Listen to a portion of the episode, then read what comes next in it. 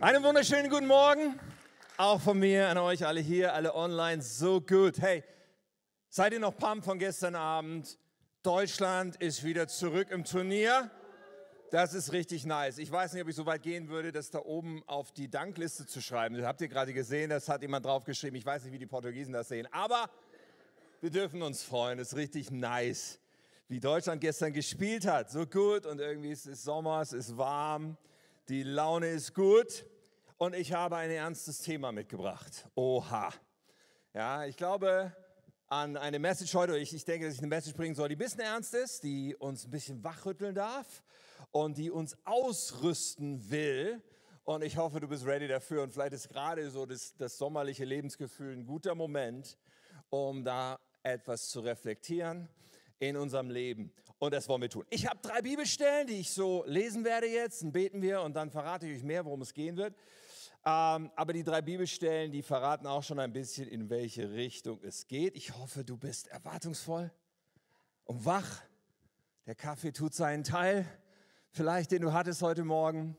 Lass uns einsteigen. Die erste Stelle stammt von Petrus aus dem ersten Petrusbrief. 1. Petrus 5, Vers 8. Seid besonnen und wachsam und jederzeit auf einen Angriff durch den Teufel, euren Feind, gefasst. Wie ein brüllender Löwe streift er umher und sucht nach einem Opfer, das er verschlingen kann.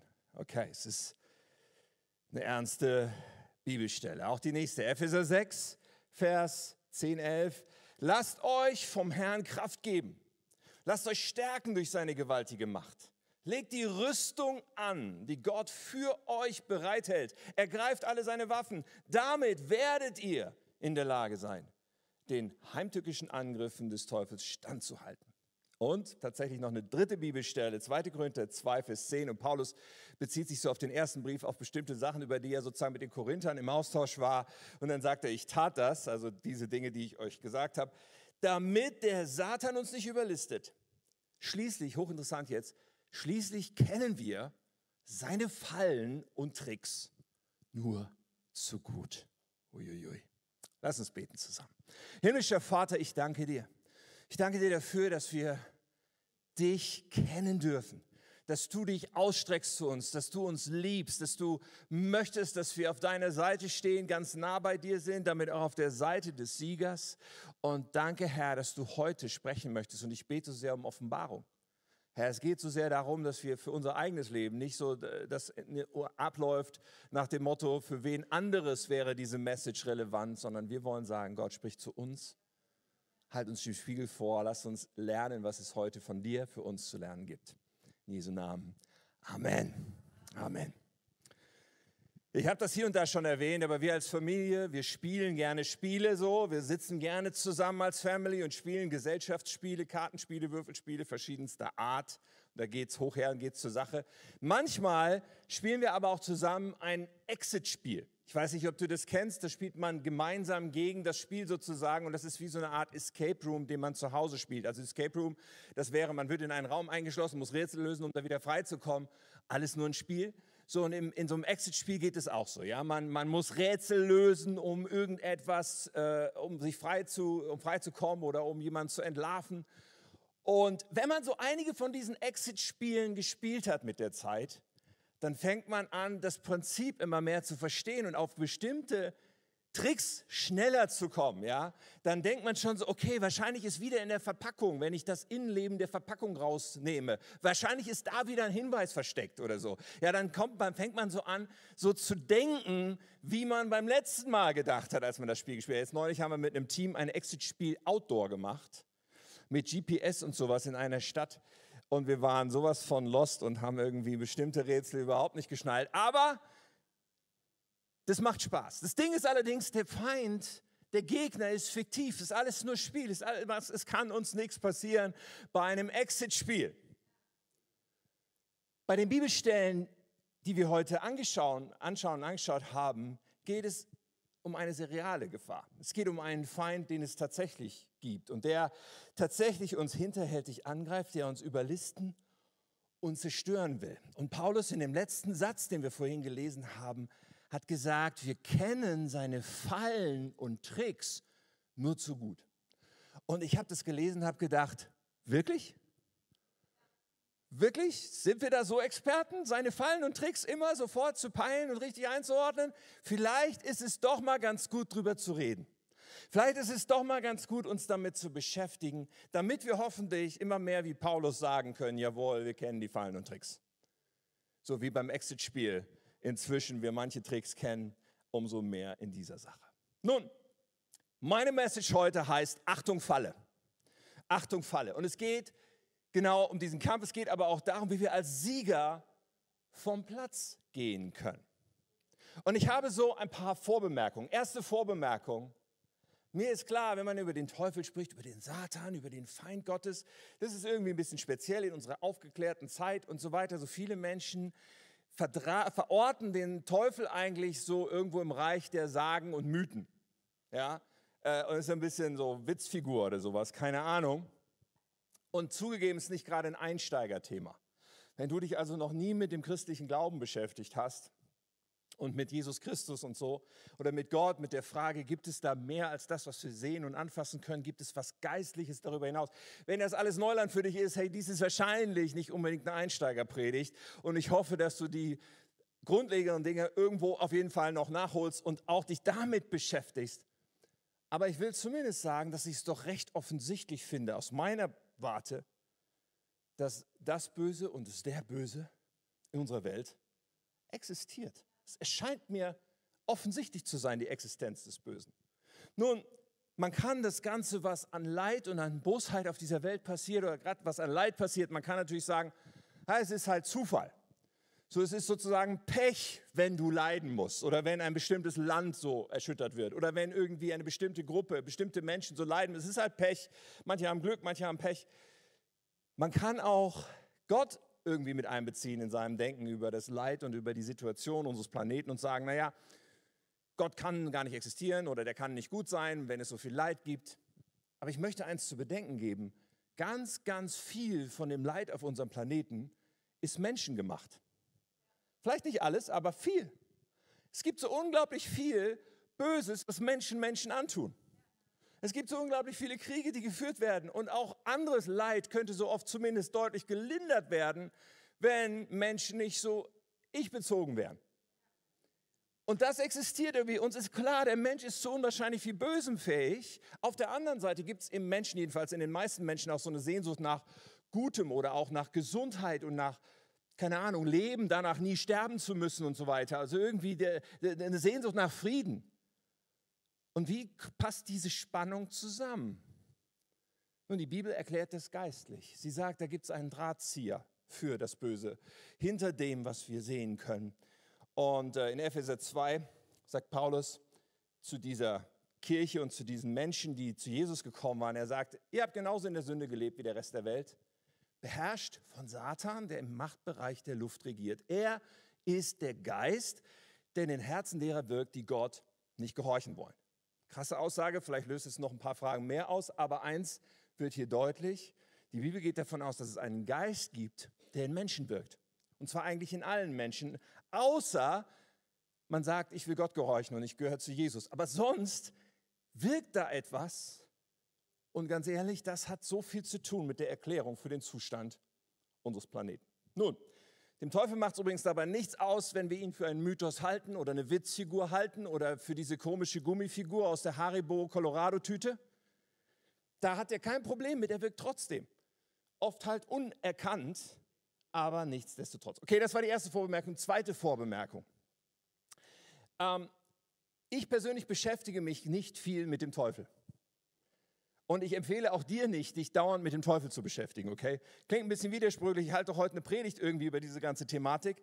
Ja, aber die meiste Zeit reicht es halt völlig, wenn wir ein paar grundlegende Dinge wissen und wenn wir ein paar Maßnahmen in unserem Leben treffen, gewisse Dinge in unserem Leben sozusagen installieren, dann brauchen wir uns nicht ständig damit zu beschäftigen. Was meine ich damit? So ein bisschen wie beim Autofahren. Ich weiß nicht, ob du einen Führerschein hast und ob du ein Auto besitzt. Ich habe beides. Ich habe einen Führerschein, ich habe ein Auto. Und wenn ich ins Auto steige, weißt du, ich denke nicht darüber nach, jetzt den Gurt anzulegen. Ich tue das einfach. Ich denke auch nicht darüber nach, dass mein Auto gewisse Sicherheitsfeatures hat. Sowas wie Bremsen, sogar ein Airbag und verschiedene andere elektronische Sachen, die alle dazu gedacht sind, Unfälle möglichst zu vermeiden oder wenn ein Unfall geschieht, möglichst mein Leben und das andere im Auto und so weiter zu schützen. So, ich denke da nicht drüber nach. Diese Sachen sind einfach da. Und weil sie installiert sind und weil sie meine Gewohnheit sind, auch in meiner Fahrweise, hoffentlich ein paar Dinge äh, der wachsamen und, und vorausschauenden Fahrweise da sind, all diese Sachen, da denke ich nicht drüber nach. Aber sie schützen mich trotzdem. Und so darf man heute diese Predigt auch ein bisschen nehmen und verstehen. Nicht, dass wir uns damit dauernd beschäftigen müssen, aber es doch wichtig ist, mal zu schauen, sind bestimmte Sachen installiert? Sind wir wachsam, reaktionsfähig, so wie Petrus sagt, seid besonnen und wachsam und jederzeit auf den Angriff gefasst? Oder Paulus legt die Rüstung an, um den heimtückischen Angriffen standzuhalten. So, damit werden wir uns heute ein bisschen befassen. Worauf müssen wir dabei achten? was müssen wir anlegen, was müssen wir in unserem Leben installieren. Und es wird nachher zwei simple Überschriften geben, weil ich hoffe, dass wir uns das merken können, mitnehmen können und uns das wirklich hilft, dauerhaft. Zwei simple Überschriften und jeweils werde ich die erklären. Eine Vorbemerkung habe ich aber immer noch. Und zwar ist es so, dass ich, in, in, ja, dass ich manchmal beobachte, wenn ich jetzt sage, okay, worauf müssen wir achten?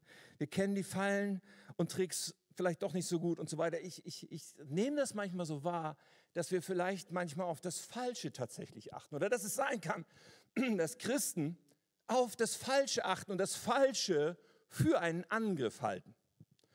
Und ich nehme jetzt mal als Illustration das, wo wir jetzt sehr, sehr viel drin waren in den letzten anderthalb Jahren, nämlich diese Pandemie, die Corona-Krise.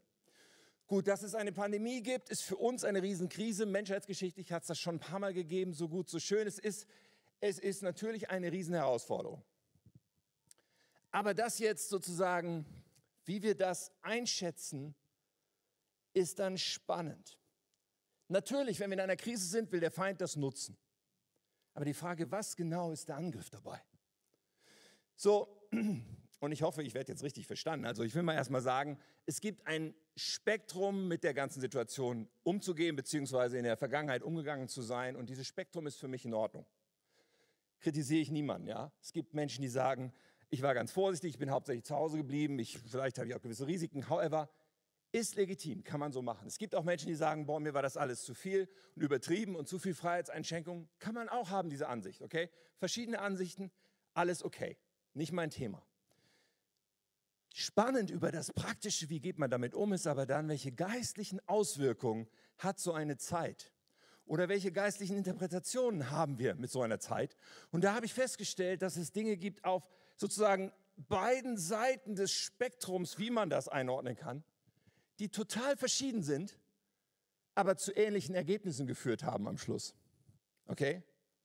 Seid mal einen Moment bei mir. Also, es gibt Menschen, die sagen, ich bin sozusagen, ich, ich, ich würde sagen, manche haben fast gesagt, ich gehe ein bisschen auf Pause, was Glauben oder zumindest was Gemeinde angeht. Und andere haben gesagt, boah, das ist alles eine Riesenverschwörung und da ist ein, ein Riesending am Laufen und der, die Impfung ist vielleicht der, das Zeichen des Tieres aus der Offenbarung. Also ein, ein Riesenspektrum, sehr, sehr verschieden. Aber ich frage mich dann immer, was ist das Ergebnis? Das Ergebnis bei manchen Menschen in den letzten anderthalb Jahren ist sehr viel mehr Angst, sehr viel mehr Sorge, ein gewisser Alarm. Und zwar auf der Seite des Spektrums und auf der Seite des Spektrums. Zweite Sache, die ich beobachte, ist, dass Menschen aus dem Blick verlieren, worum es eigentlich geht, was eigentlich unser Auftrag ist. Und der hat sich nicht verändert. Jesus hat sich nicht verändert und der Auftrag, den er uns gegeben hat, hat sich nicht verändert, nämlich dass Menschen ihn kennenlernen sollen. Und wenn diese ganzen Dinge, wie auch immer wir die bewerten, dazu führen, dass wir uns um etwas anderes drehen, um uns selber drehen, um bestimmte Gedanken drehen, aber nicht mehr den Auftrag im Blick haben, dann denke ich, oh, irgendwas läuft schief. Dritte Sache, die ich beobachte, wiederum bei ganz unterschiedlichen Anfahrtswegen, ist Isolation. Ist, ich habe nicht mehr Verbindung und geistliche Gemeinschaft mit Geschwistern, mit anderen Leuten im Glauben. Entweder, weil ich mich über die Maßen isoliere und nicht mal mehr irgendwen anrufe und nicht mal mehr, äh, was weiß ich, per Zoom an einer Kleingruppe teilnehme oder so. Oder weil ich sage, die verstehen das alle nicht. Die verstehen nicht, was hier gerade läuft für eine Riesensache. Und deswegen bin ich auch plötzlich ganz alleine geistlich. Und ich sage, oh oh, versteht ihr? Und das bringt mich zu meiner ersten von zwei Überschriften heute, die wir hoffentlich abspeichern. Und die lautet, achte auf die Frucht. Achte auf die Frucht ist so eine wichtige Sache zu verstehen. Jesus sagt, ein gesunder Baum, Matthäus 7, Vers 17, ein gesunder Baum trägt gute Früchte, ein kranker Baum dagegen schlechte. Man erkennt sie an ihren Früchten. Du mal im Kontext lesen, es geht auch um falsche Propheten und sowas, aber Jesus redet hier darüber, dass Früchte Erkennungsmerkmal sind. Das heißt, das Resultat auch geistig, was rauskommt. Dieses Prinzip betont Jesus immer wieder. Und wir alle, wir treffen in unserem Leben Entscheidungen, wir reagieren auf Ereignisse und Umstände, wir werden durch irgendetwas beeinflusst, gut und schön. Aber am Ende ist die Frage, was bringt das dann hervor, wie wir damit umgehen und was wir machen? Was bringt das dann wirklich auf die Dauer in unserem Leben hervor? Jeder hält ja seine Entscheidung für richtig, oder? Wenn du eine Entscheidung triffst, sagst du selten vorher, oh, ich will jetzt mal unbedingt die falsche Entscheidung treffen. Das macht kein Mensch. Wir alle glauben, unsere Entscheidungen sind immer richtig und trotzdem sind nicht alle Entscheidungen richtig. Aber diese Frucht am Ende, wenn die geistliche Frucht Isolation ist, wenn die geistliche Frucht Furcht und Angst und, und, und Panik ist, was da alles irgendwie laufen könnte, wenn die geistliche Frucht ist, dass ich sozusagen mich nur noch um mich drehe und nicht mehr um den Auftrag von Jesus, dann sollte eigentlich bei uns ein selbstkritischer Alarm losgehen. Dann sollten wir eigentlich sagen, also irgendwas stimmt hier nicht. Irgendwie kann das doch nicht der Effekt in meinem Leben sein. Gute Frucht. Und in unserem Leben soll es ja immer mehr gute Frucht geben. Gute Frucht sollte sein, dass wir in unserem Leben mehr Leidenschaft für Jesus haben. Dass wir in unserem Leben mehr Liebe zu ihm haben, mehr Glaube da ist, mehr Vertrauen, dass mehr Frieden da ist selbst wenn vielleicht um uns herum alles tobt. Ja, Frucht, geistliche Frucht, die, wir, die, die, die Gott uns schenken will, ist, dass wir den Willen haben, ihm zu dienen und beizutragen zu dem, was er tut. Und dass wir sagen, jawohl, ich habe eine Liebe zu Menschen, ich habe Gemeinschaft mit meinen Geschwistern, die auch im Glauben stehen. Das ist alles Teil davon, dass gute Frucht da ist.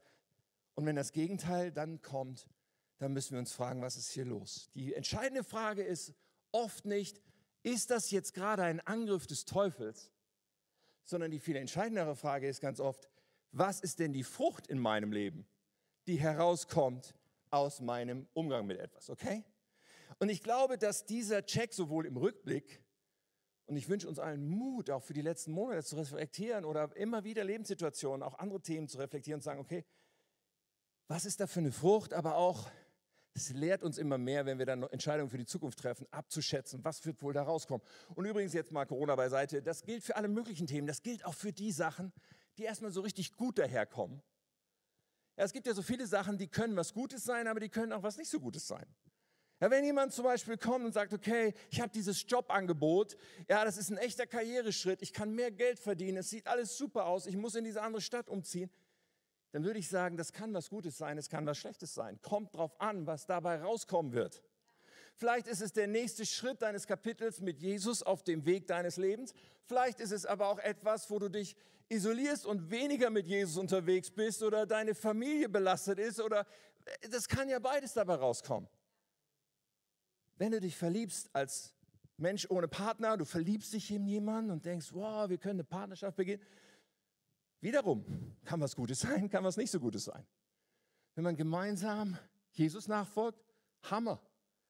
Aber wenn man anfängt, Kompromisse einzugehen, weil man sich so sehr einen Partner wünscht und nicht mehr einsam sein will, oh oh. Versteht ihr?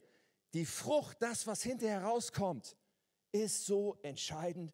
Und dafür sensibel zu sein, ehrlich zu sein, mit einer Demut sein eigenes Leben auch anzuschauen, auch Entscheidungen, die ich damals getroffen habe und sage, ich habe gedacht, das wäre die beste Entscheidung nochmal kritisch zu reflektieren anhand dessen, was rauskommt, ist so kostbar und bringt uns so viel weiter.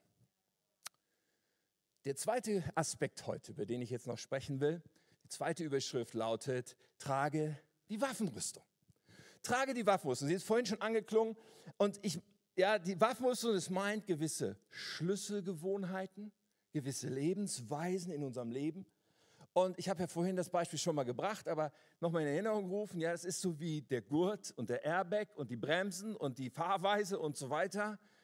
All diese Dinge, da geht es gar nicht so sehr darum, dass ich jeden Tag drüber nachdenken muss, sondern vielmehr darum, dass ich sie in meinem Leben installiere. Und Paulus hat diesen Bibelabschnitt, vorhin haben wir einen Vers davon gehabt, ich schaue da nochmal mit euch rein in Epheser 6, wo er die sogenannte geistliche Waffenrüstung beschreibt. Schauen wir da rein. Vers 11. Legt die Rüstung an, die Gott für euch bereithält. Ja, also er hat sie für euch. Wir müssen sie nur anziehen. Wir haben ein Recht darauf. Ergreift alle seine Waffen. Damit werdet ihr in der Lage sein, den heimtückischen Angriffen des Teufels standzuhalten. Denn unser Kampf richtet sich nicht gegen Wesen von Fleisch und Blut, sondern gegen die Mächte und Gewalten der Finsternis, so die hinter allem Bösen stehen. Wir kämpfen niemals gegen Menschen. Ganz, ganz wichtig, diese Zwischenbemerkung. Wir kämpfen niemals gegen Menschen. Es hat immer zu tun damit, dass geistlich was passiert. Vers 13. Deshalb greift zu allen Waffen, die Gott für euch bereithält. Wenn der Tag dann kommt, an dem die Mächte des Bösen angreifen, seid ihr gerüstet und ihr könnt euch ihnen entgegenstellen. Ihr werdet erfolgreich kämpfen und am Ende als Sieger dastehen. Was für eine mega Verheißung. Dürfen wir auch ganz dick uns anstreichen in der Bibel und sagen, yes, das ist, was Gott mir verspricht. Ich werde als Sieger dastehen. So, jetzt beschreibt das. Stellt euch also entschlossen zum Kampf auf bindet den Gürtel der Wahrheit. Jetzt kommen die einzelnen Teile der Rüstung und Paulus benutzt immer gewisse Begriffe. Erstmal der Gürtel der Wahrheit. Um eure Hüften. Legt den Brustpanzer der Gerechtigkeit an und tragt an den Füßen das Schuhwerk der Bereitschaft, das Evangelium des Friedens zu verbreiten. Zusätzlich zu all dem ergreift das Schild, den Schild des Glaubens mit dem ihr jeden Brandpfeil unschädlich machen könnt, den der Böse gegen euch abschießt. Setzt den Helm der Rettung auf und greift zu dem Schwert, das der Heilige Geist euch gibt. Das Schwert des Geistes. Dieses Schwert ist das Wort Gottes. Wendet euch vom Heiligen Geist geleitet, immer und überall mit Bitten und Flehen an Gott. Also betet. Lasst dabei in eurer Wachsamkeit nicht nach, sondern tretet mit Ausdauer und Beharrlichkeit für alle ein, die zu Gottes heiligen Volk gehören, also füreinander beten. Alright. Paulus, als er diesen Brief schreibt, ist in römischer Gefangenschaft. Und ich stelle mir das so vor, dass er eigentlich jeden Tag so einen römischen Soldaten vor Augen hat. Er benutzt jedenfalls dieses Aussehen eines römischen Soldaten mit seiner Rüstung als ein Bild für gewisse Lebensweisen, die selbstverständlich in unserem Leben sein sollten. Nicht jeden Morgen nur, okay, müsste ich heute mal den Helm aufsetzen. Nein, nein. Gewohnheiten, Dinge, die immer fest in unserem Leben sein sollten, werden hier beschrieben. Und die Auswirkungen sind Schutz. Schutz für uns bei Angriffen. So, wenn ich mir dann diese Liste angucke, und es sind aus meiner Sicht sieben Sachen, sieben Sachen, manche sagen sechs, aber ich glaube sieben, dann sehe ich so zwei Gruppen zwei Begriffsgruppen, die ich mal so zusammenfassen will. Die erste Gruppe hat zu tun mit unserem Denken und mit unserer Identität, denn dort findet das allermeiste der geistlichen Angriffe auf unser Leben statt. Begriffe wie Wahrheit, Gerechtigkeit, Glaube und Rettung. In unserem Denken, der Feind versucht uns, Lügen zu verkaufen. Lügen darüber, wie Gott dich sieht, Lügen darüber, wie das Leben ist, Lügen darüber, was du jetzt tun solltest. Er versucht, wie so ein trojanisches Pferd, uns das zu verkaufen. Trojanisches Pferd, warum? Weil er ganz oft erstmal eine Wahrheit vorschiebt. Das ist total interessant. Und gut, wenn wir diese Tricks und diese Fallen erkennen. Wie macht er das? Ganz oft nutzt er etwas, was wahr ist, als Köder. Er macht es sogar bei Jesus. Wir haben ja in den Evangelien diesen Bericht, wo Jesus versucht wird vom Teufel nach 40 Tagen Fasten in der Wüste. Und wir lesen da mal ganz kurz in einen Vers rein, Lukas 4, Vers 3. Da sagte der Teufel zu ihm, zu Jesus, wenn du der Sohn Gottes bist, verwandle doch diesen Stein in Brot. Was passiert hier? Der Teufel sagt Jesus die Wahrheit. Wenn du der Sohn Gottes bist. Ja, natürlich ist Jesus der Sohn Gottes. Okay, er benutzt etwas, was wahr ist, als Einleitung. Hochinteressant. Und er knüpft an etwas an. Es ist auch sehr interessant, was ein legitimes Bedürfnis ist. Das macht er auch bei dir und mir ganz oft. Jesus hatte Hunger und das war völlig legitim. Er hat 40 Tage gefastet, er hatte Hunger. So, Satan kommt zu ihm, sagt, wenn du der Sohn Gottes bist, check, ist eine Wahrheit. Und jetzt geht es um diesen Hunger. Und dann sagt er, verwandle doch diesen Stein in Brot und schiebt ihm, versucht ihm, etwas jetzt unterzuschieben, was eine Anmaßung Gott gegenüber wäre. Wow. Und ihr Lieben, so funktioniert das auch in vielen Situationen in unserem Leben. Ich konstruiere jetzt mal was und meine damit nicht, dass jeder, der in so einer Situation ist, damit jetzt gemeint ist, okay? Ich versuche nur die Wirkungsweise hier zu erklären. Aber stell dir jemanden vor, der sagt, boah, ich bin so überlastet. Dauernd, schon so lange. Ich bin überlastet in meinem Leben, okay? Ist vielleicht eine Situation, in der sich Menschen befinden, wenn du sagst, okay, das Beruf, da ist Familie und dann auch noch der Dienst in der Kirche. Boah, ich fühle mich so überlastet. So, jetzt kommt die Aussage, das kann ja nicht Gottes Wille sein, dass ich mich immer so überlastet fühle. Und du kannst sagen, check, es ist nicht Gottes Wille, dass wir chronisch überlastet sind. Okay, das, das, das, ja, gut. Dann knüpft an an einem Bedürfnis, was du dann hast und was ein Mensch dann hat, nämlich das Bedürfnis nach irgendwie mal zur Ruhe kommen, irgendwie mal langsamer, irgendwie nicht so überlastet sein. Alles soweit legitim. dann kommt aber vielleicht, okay, dann hörst du am besten jetzt auf mit diesem Dienst, den du in der Gemeinde machst. Und wie gesagt, nicht bei jedem, der das, aber einfach mal die Wirkungsweise des Feindes erklärt. Hey, und dann kann es sein, dass etwas, wo Gott zu dir geredet hat, wo eigentlich Bestimmung Gottes für dein Leben drin liegt, plötzlich rausfliegt weil du genau dieser Falle auf den Leim gegangen bist. Statt zu sagen, Moment mal, ja, das stimmt zwar, dass Gott nicht meine Überlastung will. Und ja, es wäre lohnend, darüber nachzudenken, aber bestimmt nicht, indem ich jetzt etwas tue, was garantiert nicht Gottes Wille ist. Wow. Versteht ihr? Der Teufel versucht uns Lügen einzureden. So viel von dem Kampf passiert in unseren Gedanken. Und was so wichtig ist, ist, dass wir sagen, stopp, ich höre auf, diesen Lügen zu glauben. So, die Waffenrüstung zielt auf die Wahrheit im Denken, diese Elemente, auf Identität. Wie sieht Gott mich? Der Helm der Rettung. Zu wissen, ich bin gerettet, ich bin ein Kind Gottes, das steht fest, weil ich Jesus mein Leben gegeben habe. Und das lasse ich mir auch nicht einreden, dass es anders wäre. Oder der, der Brustpanzer der Gerechtigkeit. Gerechtigkeit heißt, ich stehe vor Gott gerecht da. Er sagt, du bist in Ordnung. Alles, ja, nicht was in unserem Brain Terror im Kopf manchmal ist, was ich alles nicht kann und irgendwie nicht genüge oder nicht auf die Reihe bekomme. Nein, nein. Gott sagt, du bist ein Gerechter, weil ich habe dir durch Jesus Gerechtigkeit verliehen. Oder der Schutzschild des Glaubens. Glaube bedeutet, dass ich Vertrauen habe in Gott. Dahin, dass Gott gut ist. Selbst wenn meine Umstände nicht gut sind, halte ich fest und sage, Gott ist gut und er wird zu einem guten Ende kommen mit mir. Davon lasse ich nicht ab. Diese Rüstung steht uns zu, ich habe es gerade schon gesagt. Wir dürfen sie uns nicht nehmen lassen, aber wir müssen sie anziehen. Wie ziehen wir diese Rüstung an? Wenn du merkst, in diese Fallen tappe ich immer wieder. Hey, wir müssen uns die Wahrheit predigen und wir müssen uns mit Wahrheit füllen. Wir müssen uns die ganze Zeit vor Augen führen, was ist denn die Wahrheit über diese komischen Gedanken, die da immer wieder in meinen Kopf schießen. Ja, und sie identifizieren und sagen, nein, das ist eine Lüge, ich werde das nicht länger glauben. Stattdessen glaube ich das, was das Wort Gottes sagt. Ich habe mich neulich mit einem Freund getroffen, mit einem Menschen getroffen, der hat mir ein bisschen was erzählt. Und hey, eigentlich von außen betrachtet ein total erfolgreicher Mensch, der alles Mögliche unheimlich gut auf die Reihe bekommt. Und er erzählt mir so, in meinem Kopf ist ständig dieser Satz, du genügst nicht. Du genügst nicht. Krass. Und er hat mir dann erzählt, so, dass er sich auch eigentlich immer im Leben und jeden Tag viel zu viel vornimmt. Nach dem Motto, in diesen acht Stunden an diesem Tag will ich das und das schaffen, aber er macht die Liste immer viel zu lang. So, zehn Riesenpunkte auf der Liste. Und wenn er dann acht Punkte von den zehn geschafft hat, was objektiv betrachtet eigentlich wahnsinnig viel wäre, denkt er, ich genüge nicht. Und er hat gesagt, hey, ich will das nicht länger. Ich sage dem Teufel den Kampf an und fange mal damit an, mir klarzumachen, was wahr ist.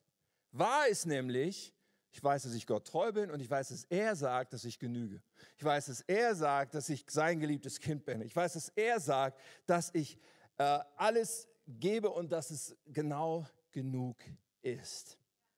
Dann hat er zweites gesagt, so, und jetzt brauche ich gute Gewohnheiten, jeden Morgen an einem bestimmten Punkt mir diese Wahrheiten zu prägen und mir was einzurichten, dass ich jeden Morgen mir sage, so, ich weiß, dass ich genug bin. Ich weiß, dass ich ein geliebtes Kind des himmlischen Vaters bin. Und damit den Tag zu starten und genauso am Ende des Tages, gerne auch zwischendurch, aber am Ende des Tages, in der Reflexion des Tages, bei diesem Gefühl von, oh, du hattest zehn Punkte auf der Liste, aber nur acht abgearbeitet zu sagen, und das ist großartig. Und das ist genug. Und dafür bin ich dankbar. Ja, und manchmal ist es ein Weg, weil es manchmal Jahrzehnte der Lügen sind, die wir überwinden wollen. Aber hey, genau darum geht's. Dass Gott unser Denken prägen möchte, dass Gott unsere Identität, unsere Sicht, die er von uns hat, uns geben will. Und je mehr wir uns da prägen lassen, desto mehr haben wir die Waffenrüstung an. So, dann gibt es neben diesen Begriffen Wahrheit, Gerechtigkeit, Glaube, Rettung, hat alles mit Denken und Identität zu tun, noch weitere drei Dinge, nämlich erstens Wort Gottes, also das Schwert des Geistes. Zweitens Gebet füreinander, da wird keine direkte Rüstung zugeordnet, aber es kommt direkt danach, wo du merkst, okay, hier wird sowas wie die Rückendeckung beschrieben in der Rüstung. Und das Leben für den Auftrag, also die, die Schuhe der Bereitschaft fürs Evangelium. Und bei diesen Dingen geht es nicht nur um Denkweisen, es geht um Lebensweisen, um Gewohnheiten. Das Wort Gottes zu sagen, jawohl, jeden Tag, ich will mich mit dem Wort Gottes füllen. Es hat diesen festen Platz. Es ist fest installiert, wie mein Gurt und mein Airbag. Es ist fest installiert in meinem Leben, das Wort Gottes. Es ist nicht Zufall und lustabhängig, ob ich mich damit fülle. Und das Wort Gottes ist das Schwert, übrigens die einzige Angriffswaffe. Und Angriff ist oft die beste Verteidigung, wenn wir einfach in der Hand haben, was die Wahrheit ist. Dann Gebet, Gebet füreinander. Ja, gleich zwei Sachen sind da drin. Einmal Gebet als, als, als so entscheidender Teil und auch als Gewohnheit zu sagen, ich will jeden Tag im Austausch sein mit Jesus, mit ihm reden, beten, ihm alles bringen. Aber auch das Füreinander, dass, dass, dass wir stärken uns da gegenseitig und leben in geistlicher Gemeinschaft. Und dann, ich will es hervorheben, dieses Leben für den Auftrag. Ich komme nochmal mit Vers 15, Epheser 6, Vers 15. Da heißt es, tragt an den Füßen das Schuhwerk der Bereitschaft, das Evangelium des Friedens zu verbreiten. Jetzt stell dir mal einen Soldaten vor ohne Schuhe. Einen Soldaten mit nackten Füßen. Ich meine ehrlich, oder? Der ist wertlos. Wie willst du als Soldat, wenn du nackte Füße hast, irgendetwas bewirken können? So, die Schuhe sind absolut entscheidend. Und wer zu Jesus gehört, wenn du zu Jesus gehörst, dann gilt für dein Leben eins. Du hast eine Bestimmung. Und Teil dieser Bestimmung ist, dass wir das Evangelium verbreiten, dass wir Menschen mit Jesus bekannt machen. Das ist Teil dessen, warum wir überhaupt auf diesem Planeten rumlaufen. So, und diese Bereitschaft, dieses Ich bin dafür ready, ich habe mein, mein Denken darauf ausgerichtet, das beschäftigt mich, ich will das tun und, und, und erleben. Diese Bereitschaft ist hier angesprochen, die Teil unseres Lebensstils sein soll. Und ehrlich gesagt, es muss eine Alarmglocke angehen, wenn wir in uns feststellen, also ob, Jesus, ob Menschen Jesus kennenlernen oder nicht, das bewegt mich eigentlich gar nicht sollte eine Alarmglocke in uns läuten lassen. Wenn wir sagen, oh, wenn ich an Kirche denke, denke ich, dass sie meine Bedürfnisse erfüllen sollte. Ehrlich? Ja, sollten alle lieb zu mir sein. Leute sollten sich nach mir erkundigen, sollten für mich da sein und überhaupt. Darum geht es doch. Nein, nein. Das passiert als Folge, aber eigentlich geht es um den Auftrag. Kirche sollte nicht bedürfnisorientiert sein, sondern auftragsorientiert. Und wenn wir gemeinsam in dieser Bestimmung stehen, dann wird es uns auch gut gehen. Aber so ist die Reihenfolge. Es sollte eine Alarmglocke angehen, wenn ich irgendwie ständig Erwartungen habe an alles, was für mich dann da sein sollte. Oder wenn für mich das Wort Team, T-E-A-M, eigentlich die Bedeutung hat, toll, ein anderer macht's. Sprich, ich bin in keinem Team, weil gut, dass die Kirche irgendwie läuft und dass Leute irgendwie dafür sorgen, dass das alles passiert und ich nicht. Es sollte eine Alarmglocke läuten lassen. Weil das, was uns am besten schützt, ist die Waffenrüstung. Und dazu gehören diese Schuhe der Bereitschaft, dieses, dieses, diese Haltung von, ich lebe aktiv in der Nachfolge. Und ehrlich gesagt, wenn ich einen Strich drunter ziehe unter diese ganzen Waffenrüstung, dann würde ich sagen, das ist leidenschaftlich für Jesus leben. Es ist einfach nichts anderes als Nachfolge, was hier beschrieben wird. All diese Dinge gehören zur Nachfolge, dass Gott unser Denken prägt, dass wir, dass wir all diese äh, Gewohnheiten installieren in unserem Leben. Das ist Nachfolge von Jesus. Und das, was uns am besten schützt, ist Jesus leidenschaftlich nachzufolgen. Und das ist, was wir in unserem Leben reflektieren sollten. Haben wir diese Leidenschaft oder haben wir sie verloren? Und wenn wir diese Leidenschaft verloren haben sollten, genauso wie wenn wir die falsche Frucht in unserem Leben beobachten sollten, weißt du, da ist Gott nicht da und zeigt mit dem Finger auf uns und sagt, du hast es vermasselt. Nein, nein. Gott ist mit ausgestreckten Händen da und sagt, streck du dich doch auch wieder nach mir aus. Denn das, was du wirklich brauchst, ist eine neue Leidenschaft für mich, um mir mit allem nachzufolgen. Dann wirst du wieder Klarheit bekommen in deinem Blick. Dann wird die Lüge wieder entlarvt und Wahrheit wird wieder deutlich. Dann wirst du wieder mit dem Helm des Heils rumlaufen, der Rettung und die Gerechtigkeit kennen, in die du gestellt bist. Gott streckt sich aus nach uns. Unser Leben, das wird manchmal Segen sein, und manchmal wird es Herausforderung sein und Schwierigkeit und, und Hindernis und Pandemie oder sonst was, vielleicht sogar Verfolgung. Aber egal ob Segen oder nicht Segen, Gott ist immer da, aber der Feind wird uns auch immer anzugreifen versuchen. Doch die Zusage gilt, wir werden als Sieger vom Platz gehen. Und letzte Bibelstelle ist Römer 8. Und das fängt auch hart an, in Vers 36, was ich jetzt vorlese. Da heißt es in der Schrift schon heißt es, weil wir an dir festhalten, ganz wichtige Einleitung, weil wir an Jesus festhalten, werden wir jeden Tag getötet, wir werden geschlachtet wie Schafe. Oho. Aber, jetzt kommt das große Aber, trotz all dem tragen wir einen überwältigenden Sieg davon durch Christus, der uns geliebt hat. Ich bin überzeugt, nichts kann uns von seiner Liebe trennen, weder Tod noch Leben Weder Engel noch Mächte, weder unsere Ängste in der Gegenwart noch unsere Sorgen um die Zukunft, ja nicht einmal die Mächte der Hölle können uns von Gottes Liebe trennen. Das ist die Zusage, die gilt. Wenn wir zu Jesus gehören, weil wir an ihm festhalten, kann uns nichts trennen. Das ist der beste Schutz. Es ist entscheidend, dass wir das tun. Es ist entscheidend, dass wir erkennen, okay, ich habe eine freie Willensentscheidung, aber die muss immer stehen, Jesus zu vertrauen. Da kommt der Teufel nicht ran an deinen freien Willen. Aber wenn du die falschen Entscheidungen triffst, dann das ist gefährlich. Aber wir dürfen uns auf der Seite des Siegers positionieren und wissen, wir werden als Sieger vom Platz gehen. Der überwältigende Sieg ist der, den Jesus schon errungen hat.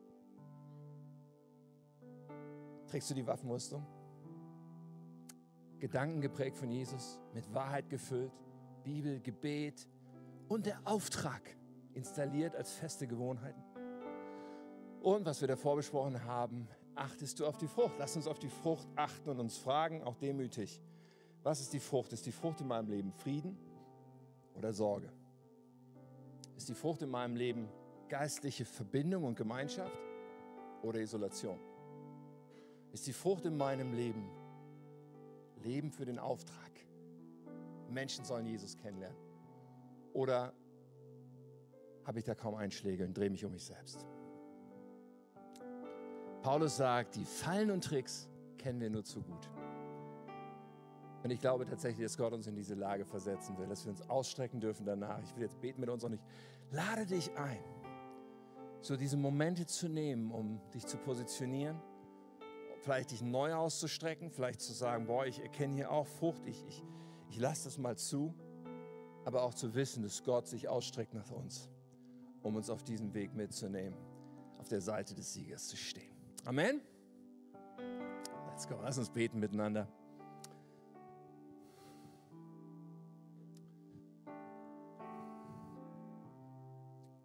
Jesus.